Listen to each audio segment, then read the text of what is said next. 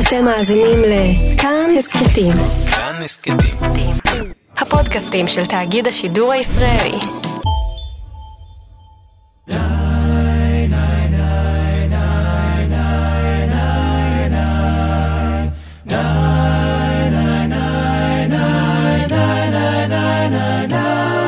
בכל מערכת בחירות לנשיאות ארצות הברית יש את הרגע הזה, שבו נדמה לנו, היהודים, שאנחנו במרכז העולם.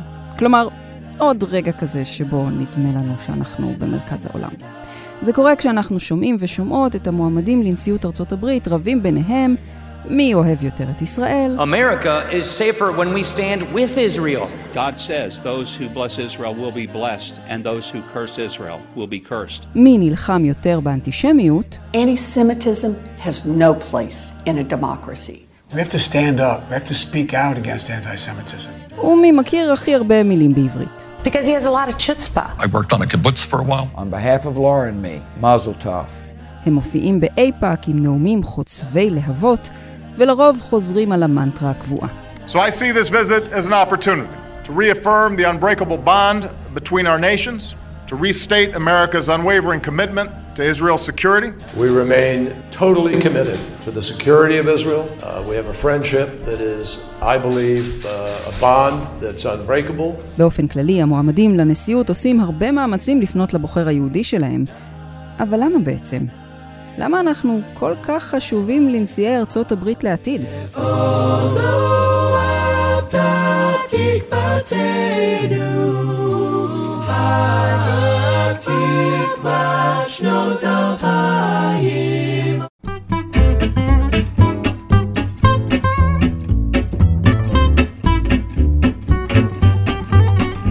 היי, אני מיכל רשף. ברוכות וברוכים הבאים לאמריקן. בהסכת הזה נעקוב אחרי הבחירות בארצות הברית, נסביר את כל מה שלא ברור, נספר את הסיפור מאחורי השיטה, שבואו נודה על האמת, נראית מסובכת מבחוץ, ונבין לעומק מה מניע את הבוחר האמריקני כשהוא בוחר את מנהיג העולם החופשי. פרק מספר 6, הקול היהודי. If I were a rich man, I have a divi divi divi divi. לא, לא, נועה, זה כבר ישן. בואי, תני לי משהו יותר עדכני.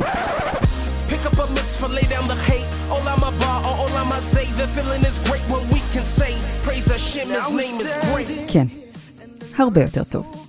יצאנו לדרך. לפני כמה שבועות נתקלתי ברשתות החברתיות במודעה מעניינת. ג'ו ביידן, המועמד של המפלגה הדמוקרטית לנשיאות, מחפש מנהל מסע בחירות שיתמקד בקשרים עם הקהילה היהודית שם. לא, לא חשבתי על הסבת מקצוע, אבל זה העלה מחדש שאלה ישנה. למה מועמדים לנשיאות משקיעים כל כך הרבה זמן ומשאבים בקהילה היהודית באמריקה, שמונה, שימו לב, בסך הכל 2% מהאוכלוסייה? 2%. לשם השוואה, אוכלוסיית האמריקנים שמוצאם מסין עומדת על בערך אחוז וחצי, לא מאוד רחוק משם. ואנחנו לא ממש רואים את הפוליטיקאים נוהרים לכנסי מה שלא תהיה המקבילה הסינית של אייפאק, או מנסים לחזר אחריהם באיזושהי צורה. אז למה אנחנו? עם סגולה זה נחמד, אבל בטוח יש סיבה. איך אומרות? יצאנו לבדוק.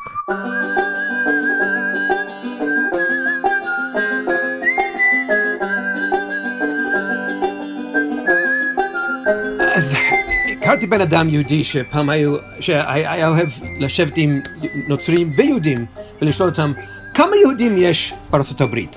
והיו אומרים 50 מיליון, 70 מיליון, 100 מיליון באוכלוסייה של 330 מיליון. יש בסך הכל 5 או 6 מיליון יהודים, בערך 2 אחוז מה, מהאוכלוסייה.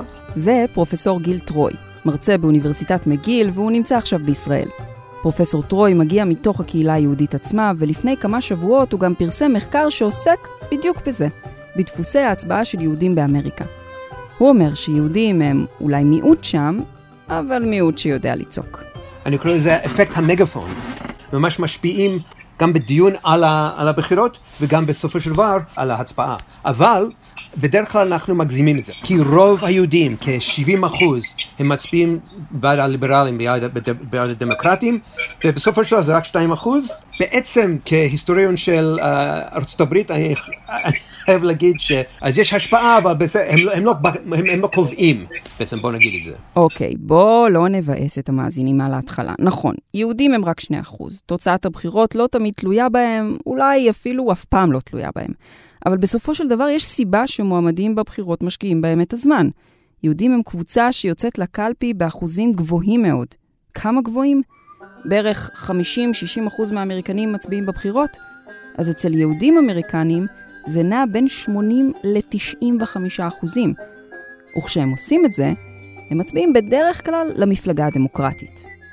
אה, ויש גם את העניין הזה עם הכסף. If I were a rich man. נועה, חשבתי שדיברנו על זה.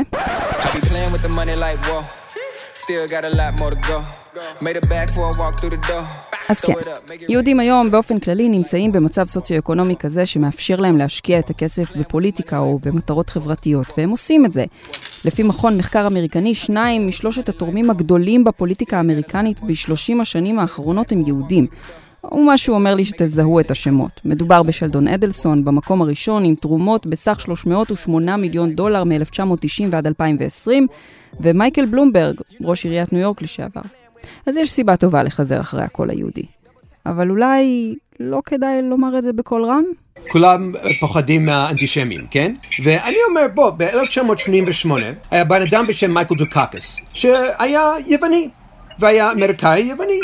והם היו נורא גאים שהיה קול יווני, שבעצם כל היוונים אמרו, וואו, עכשיו יש לנו הזדמנות, בעצם הוא לא, בסופו של דבר הוא לא הצליח, אבל אמרו, וואו, יש לנו הזדמנות לתמוך בו, לעזור לו, שבעצם יש סיכוי שהוא יגיע לבית הלבן. והיו כל מיני מאמרים איך שזה היה כל כך אה, מיוחד. כשיהודים הם מדברים על ההשפעה עם הכספי, שבעצם יש לנו איזשהו כוח בקופה, אם לא בקלפי, כולנו אומרים אולי, אבל בעצם זה, זה נכון, ש... ואני גאה בזה, כי זה בעצם אומר שיהודים שהצליחו בארצות הברית, ויש הרבה, הם מרגישים איזשהו, לא רק שייכות לארצות הברית, אבל אחריות. גם מהימין וגם מהשמאל. יותר מ-50% מהכסף הפרטי שמגיע לדמוקרטי, לא הכסף שבא מהממשלה, בא בכל ארבע שנים, בא בעצם מיהודים. ואני חושב שזה משהו מיוחד. וואו, זה לא קרה ברוסיה, לא קרה בפולין, לא קרה במרוקו, לא קרה במצרים, um, ובעצם זה אומר שיש אכפתיות בקהילה היהודית, וגם רואים שיש ליברליות בקהילה היהודית. זה חלק מהזהות היהודית המודרנית, במיוחד ליהודים, בוא נגיד חילונים.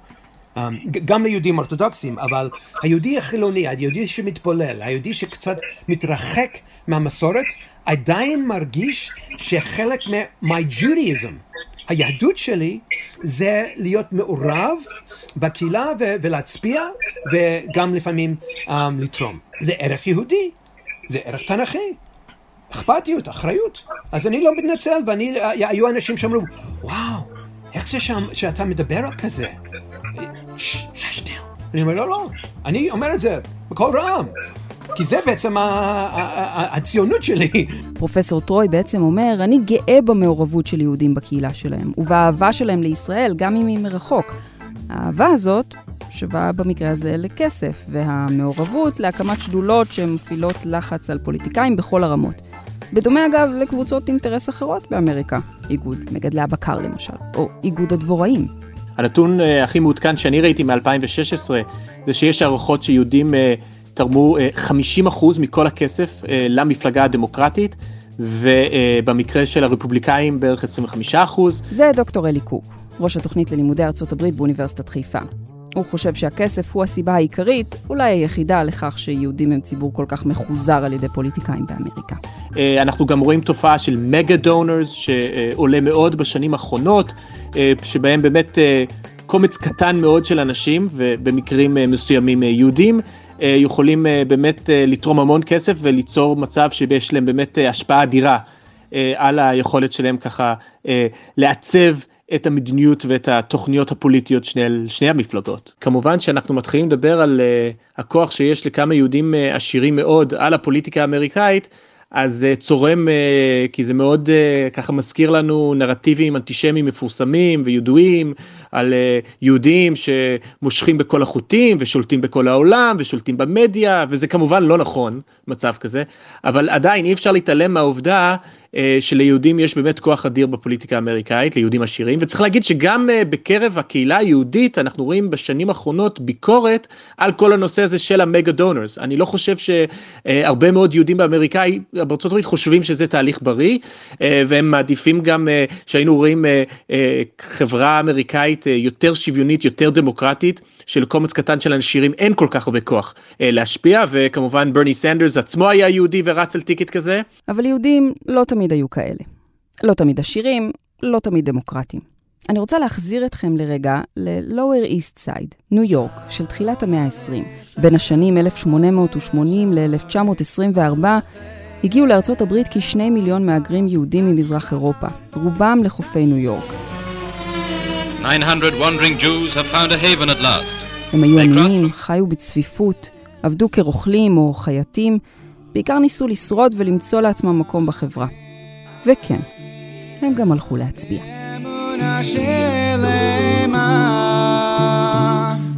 בואו נחזור למאה ה-19, כי במאה ה-19 היה ערך אחר. חייב להיות נוטרלים. חייב שיהיו גם יהודים שמצביעים בעד הימין והשמאל, בעד הרפובליקנים אחרי 1860 אה, ובעד הדמוקרטים. ובעצם היה איזושהי גישה שהרפובליקנים יותר קרובים ל- ליהודים. ומה קרה? תופעה בשם פרנקלין דלנו רוזוולט. I am glad of this opportunity to extend my deep appreciation to the electorate of this country, which gave me yesterday such a great vote of confidence. It is a vote that had more than mere party significance. It transcended party lines and became a national expression of liberal thought. רוזוולט, נציג המפלגה הדמוקרטית, נבחר לנשיאות ב-1933. מהר מאוד הוא הבין שיש מאגר בוחרים לא מנוצל שצריך לתת לו תשומת לב. הוא ואשתו, אלנה רוזוולט, הבינו שעכשיו ארצות הברית מתחיל להשתנות. זה לא ארצות הברית של המאה ה-19, וצריכים קואליציה עם השחורים, קראו להם אז שחורים לא אפרו-אמריקאים, עם האיטלקים, עם הפולנים, עם אלה שעובדים ועם היהודים. ואלנה רוזוולט בעצם היה השגרירה, אבל גם היהודים ממש אהבו את פרנקלין רוזוולט. אמרו שליהודים יש את דיוולט, ינוולט ורוזוולט. יש להם את העולם הזה, העולם הבא ורוזוולט. גם בברלי הילס שהיו יהודים עשירים מהוליווד, וגם בברוקלין היו יהודים עניים, כמו הסבים שלי והאבא ואימא שלי, הם הצביעו בעד פרנקלין רוזוולט 90 אחוז, 95 אחוז. זה לא רק החיבה למיעוטים. בכמעט ארבע כהונות, רוזוולט נלחם בהיטלר, תמך בהקמת מדינה יהודית בארץ ישראל, מינה את השופט היהודי הראשון, נעזר ביועצים יהודים, אה, כן, וגם הביא את ה-New Deal, או כפי שהיא כונתה לפעמים, ה-Jew Deal, התוכנית הכלכלית הלוהטת של שנות ה-30 לאחר המשבר הכלכלי הגדול. זו שיצרה מאות אלפי מקומות עבודה בבניית תשתיות בכל רחבי המדינה. אם הייתם למשל בסן פרנסיסקו, בטח עשיתם סלפי עם אחת התוצאות של התוכנית הזאת, גשר שער הזהב. התוכנית הייתה מאוד פופולרית באותן שנים, ועזרה גם למהגרים היהודים העניים לעמוד על הרגליים. בערך בשלב הזה התחילה היהדות להיות מזוהה עם הליברליזם האמריקני, וגם אמריקה הליברלית הפכה קצת יהודית. יהדות זה בעצם ליברליות, וליברליות זה יהדות. צדק צדק תרדוף, תיקון עולם, שוויון, זה בעצם גם ערכים יהודים וגם ערכים שבאו מהתורה וגם ערכים ליברליים. אנחנו רואים איזושהי אמריקזציה של היהדות, וגם איזושהי, אם אפשר להגיד, יהודיזציה של הליברליזם האמריקאים. אז בעצם מה שקרה זה ש... בשנות ה-30, ואז בשנות ה-50, ואז במיוחד בשנות ה-60, עם המהפכות בעד הנשים, בעד האפרו-אמריקאים, בעד ה-LGBTQ, הגייז, um, בעד איכות הסביבה, ראינו שהחיבור בין היהודים בארצות הברית, היהודים האמריקאים, רובם, 70-80 אחוז, והליברליזם הלך וגדל. בשנות ה-60, ברי פרידן, מהתנועה הפמיניסטית, UDL. We need the constitutional guarantee of equality, and we also need it because there are a great many people, especially housewives, mm-hmm who really are discriminated against. כשאנחנו מדברים על התנועה בעד uh, זכויות האדם, ה-Civil Rights Movement ובעד האפרו-אמריקאים, היו יהודים uh, רבים, במיוחד uh, הכי מפורסם, uh, הרב אברהם ג'שוע יהושע השל, שהיה במצעד um, עם, עם, עם מרטין לותר קינג ב-1965, שוכחים ב-1963 בוושינגטון, כשמרטין לותר קינג קם ואמר, I have a dream, יש לי חלום. היה רב אחר בשם רב יואכים פרינץ, שדיבר על האחריות שלנו כיהודים, במיוחד אחרי השואה, לעזור. Bigotry and hatred are not the most urgent problems.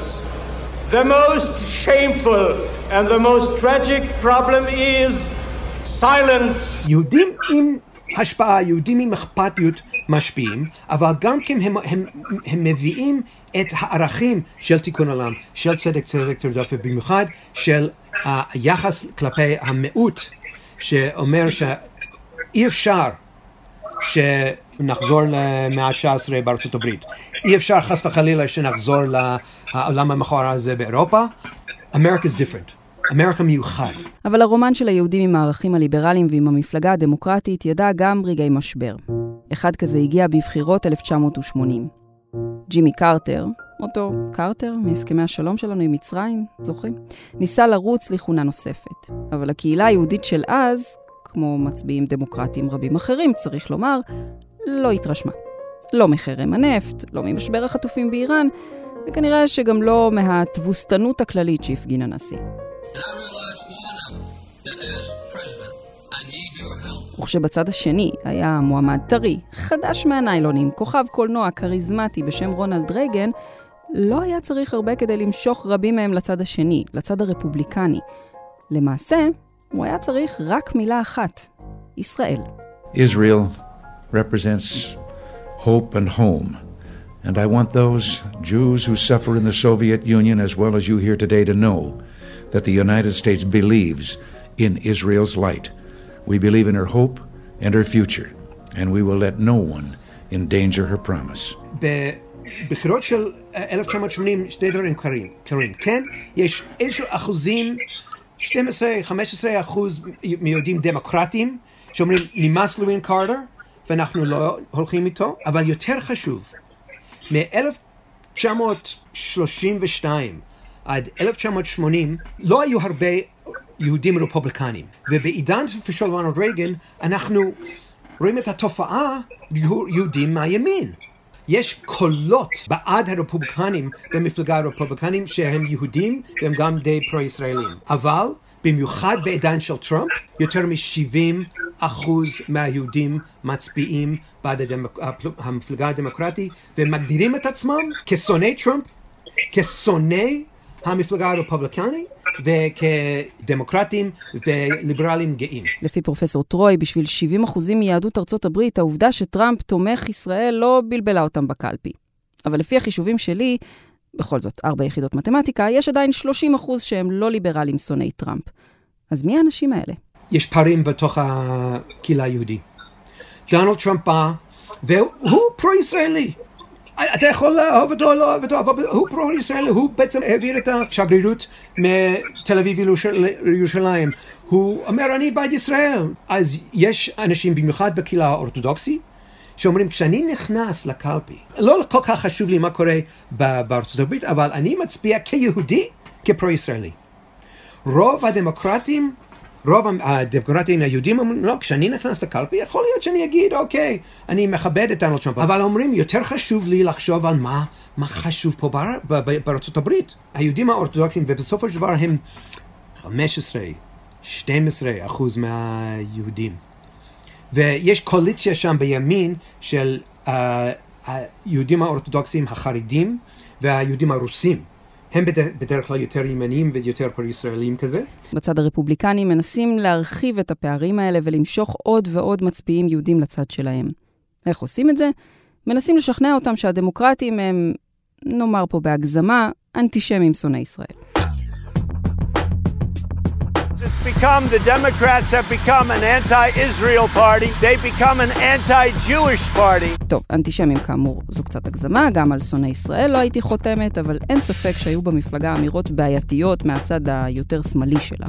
A freshman lawmaker is taking heat for remarks that critics are calling anti-Semitic. In a tweet, Minnesota Democratic Congresswoman Ilhan Omar suggested that Republican support for Israel is fueled by money. בעזרת הטענות האלה יש מי שמנסה להניע את השטח, להזיז את הבוחרים היהודים, ובעיקר את הצעירים שבהם, לעבר חיקו החם של הצד האדום במפה הפוליטית. לפני כשנה, במסגרת שטף הציוצים היומי הקבוע, צייץ הנשיא טראמפ מסר של תמיכה בארגון אנונימי למדי בשם ג'קסודוס. המייסדת שלו, אליזבת פיפקו. We left Egypt and now we're leaving the Democratic Party. Why did you decide to do this and start this movement? Um, I thought it was time. Obviously, we saw a lot of anti-Israel um, policies kind of start under the Obama administration, and it got worse and worse. There's anti-Semitism in the Democratic Party. They can hide it. They can do whatever they want. They failed to condemn it, and now it's there. So it's time. ג'קסודוס הוקמה ב-2016 כדי לנסות למשוך צעירים יהודים לשורות המפלגה הרפובליקנית, בטענה שאובמה היה רע לישראל, ושהמפלגה הדמוקרטית נטשה אותם. זה לא ממש עזר. רוב מוחץ עדיין הצביעו להילרי קלינטון. פרופסור טרוי סיפר קודם איך יהודים לא מאוד משפיעים בקלפי, אבל היו רגעים שהקול שלהם דווקא נספר. אני רוצה לחזור לאחד כזה, שקרה לפני 20 שנה. We are now looking potentially at, at the single most bizarre election night. Uh, Not only that we've covered, but the... ערב 7 בנובמבר 2000 היה אחד הערבים המותחים, המבלבלים ביותר בהיסטוריה של מרוצי הבחירות בארצות הברית. Stand by. Uh, CNN right now is moving our earlier declaration of Florida back to the too close to call column. בצד הרפובליקני ממשיך השושלת, ג'ורג' W. בוש. בצד הדמוקרטי, סגן הנשיא של ביל קלינטון, אל גור. הקרב היה צמוד, והכל התנקז לתוצאה במדינה אחת, פלורידה. לאחר ספירת 85% מהקולות, בוש כבר הוכרז מנצח. אלא שאז הגיעו הקולות במחוזות הדמוקרטיים בפלורידה, וצמצמו את הפער בין השניים לאלפיים קולות בלבד. גור, שכבר הכריז על הפסד, חזר בו, ערוצי הטלוויזיה אמרו שזה צמוד מדי כדי לקבוע, והלילה הסתיים בלי שאמריקה יודעת מי הנשיא הבא שלה. הוחלט על ספירה חוזרת, והעניין גם הגיע עד בית המשפט העליון. איך יהודים נכנסים לסיפור? בדרום פלורידה יש קהילה יהודית גדולה ומוכרת. כשספרו את פתקי ההצבעה שלהם, כאילו משהו מעניין.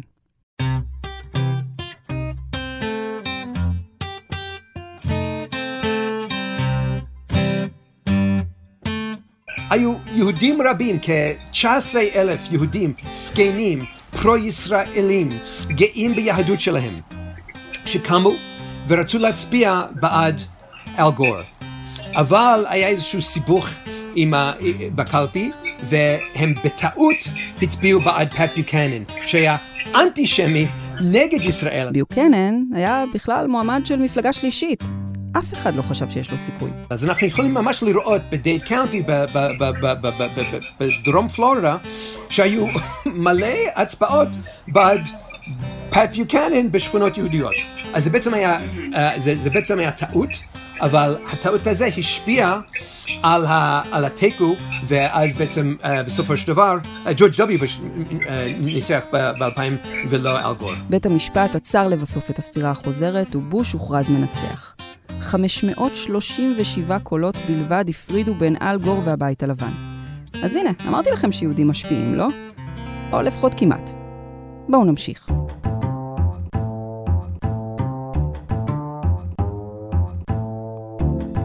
שווה להתעכב מעט על פער נוסף בקהילה היהודית, פער הדורות. היהודים הצעירים, לא כולם כמובן, נוטים להיות קצת יותר ליברליים מההורים שלהם. אתם אולי זוכרים את כל הפוסטים הנלהבים בפייסבוק, או טיק טוק, עכשיו זה טיק טוק? נכון? לא משנה. בקיצור, הפוסטים על ברני סנדרס מנערות בנות 16? אז ככה. עכשיו, אם האזנתם לפרקים הקודמים, אתם יודעים שהפודקאסט הזה הוא רק תירוץ לדבר עם המשפחה שלי באמריקה, ולכן גם הפעם הרמתי טלפון, כלומר, שלחתי קישור לזום לבן הדוד האמריקני שלי, מייקל פודולסקי. All right, we are recording. Um, so let's start. כפי שהבנתם בטח מהשם, הוא יהודי, בן 31, אותו דור המילניום הידוע לשמצה. Oh, you're part of my generation. Give me a break. טוב, בסדר, בסדר. הוא גם גר במדינה מתנדנדת וקריטית לניצחון, פלורידה. רציתי לדעת איך זה נראה מהזווית שלו. בבחירות 2016 מייקל הלך לקלפי כמו 58% מבעלי זכות ההצבעה באמריקה.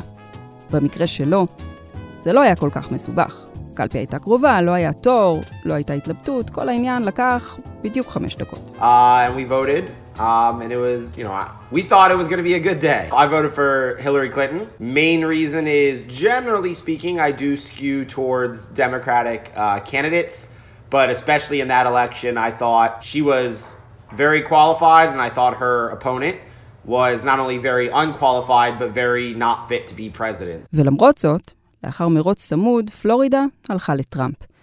בנובמבר הקרוב, מייקל לא מתכוון לקחת סיכונים.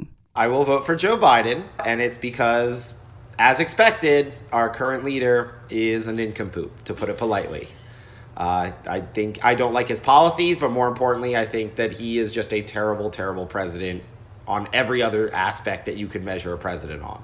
Really doesn't have much to do with Joe. I like Joe, but it's really just to get Trump out of office. מה שהוא אומר כאן מייצג תחושה של הרבה מאוד דמוקרטים היום. חייבים להוציא את טראמפ מהבית הלבן בכל מחיר. עכשיו נשאלת השאלה, איך עושים את זה? הדור של מייקל זכה לאורך השנים לתדמית של אנשים שיודעים לכתוב יפה בפייסבוק, אבל כשזה מגיע ליום הבחירות, איך נאמר, אין להם כוח לקום מהספה. Um, I definitely think there's some truth to that. I also do think right now the political climate in the United States is a little bit different than it was maybe three or even five or six years ago, where I would suspect there's going to be a little bit more turnout of the young vote this go around than there was maybe two years ago or four years ago. Um, I think a lot of people were just turned off by politics in general four years ago, and they said, ah, what's the worst that can happen if we don't vote? And then we found out what the worst that could happen if you don't vote. הוא לא טועה אגב. לפי מחקר של מכון פיו מ-2017, ההשתתפות של הדור הצעיר במערכת הפוליטית רק הולכת וגדלה. וב-2016 היא רשמה שיא כשבני דורות X, Y ו-Z, טווח גילאים של 18 עד 51, הצביעו במספרים גבוהים יותר מדור הבייבי בום והדור שלפניו. אז תגידו, אוקיי, אבל זה טווח גילאים די גדול, זה הגיוני, ולכך אני אומר נכון. אבל הנתונים מראים שזה לא קרה עד 2016. למעשה הפער היה עצום עד אז, והחל להצטמצם רק ב-2008. שאלתי אותו, האם היחס של מועמד לישראל הוא בכלל שיקול בבחירה שלו? Yes, it is an issue, but not in the way you might think. Um, obviously, I don't want a candidate who says, let's go bomb Israel or something ridiculous. But assuming they have somewhat just normal, moderate, whatever views about Israel, whether it's maybe more support, less support, but not let's just end the relationship with Israel or let's, you know, whatever. It doesn't matter that much to me. Um, I'm still going to vote for the other issues more so than that one. Um, but it does matter. But the other thing is, you know, for a Jew in America, I like Israel the people. I like Israel the country. That doesn't mean I like everything about Israel, whichever party is particularly running the country at any given time. And even if I do like the the group that's running the country, that doesn't mean I like everything they do.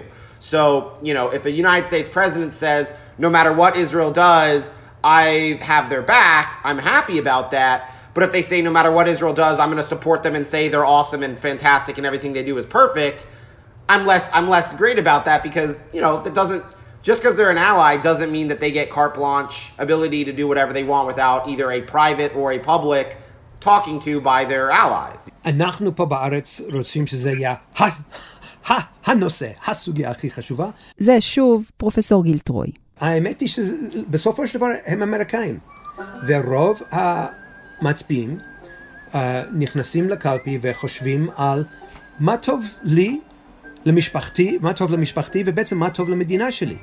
זה לא אומר שהם נגד ישראל, אבל כשמצביעים הם לא מצביעים כפרו-ישראל, וזה רק המיעוט. הרוב הגדול של יהודי ארצות הברית הם ציונים שאוהבים מאוד את ישראל. היא חשובה להם, אבל אין להם שום כוונה לעשות עלייה. מקסימום טיול תגלית. ולכן כשזה מגיע לבחירות הם קודם כל אמריקנים ורק אחר כך יהודים אוהבי ישראל. אצל יהודים אורתודוקסים, כפי ששמענו, זה קצת שונה. וגם ישראלים לשעבר נוטים לשים את ישראל במקום גבוה יותר בסדר העדיפויות. איך אומרות במהדורות החדשות? עכשיו לתחזית. מה יקרה בנובמבר? נראה לי שיותר מ-70 ואפילו יכול להיות 80 אחוז מיהודי ארצות הברית uh, יצביעו בעד ג'ו ביידן אם הוא מועמד ולא דונלד טראמפ, אבל איך זה בעצם ישפיע על הבחירות ומה יקרה בנובמבר, מי יודע. אלוהים וזה, גדול. כן, וזה אחד, זה התעלומתה של, ה, של הבחירות ושל הדמוקרטיה. If you'd asked me four months ago, I would have had a different answer. Um, I actually do believe Biden's going to win the presidency in the United States. Right now, he, I don't think even Trump wants to be president anymore. I think he actively wants to go golf and do whatever he wants. So I, I do think Biden's ultimately going to win. Then we'll see what happens in four years because I don't think he's going to be a two term president either. Oh, that's interesting. Why not? He's old. He's already, he's, he's like 78 or something. And he's even said he's going to be a transitional president. He's just like, listen, I'm doing this as a service to my country to get this Yahoo out. And then turn it over to the young folk. Let them do whatever they want. You know, let my advisors, my vice president, my cabinet handle everything. I am literally just here to get this Yahoo out of here.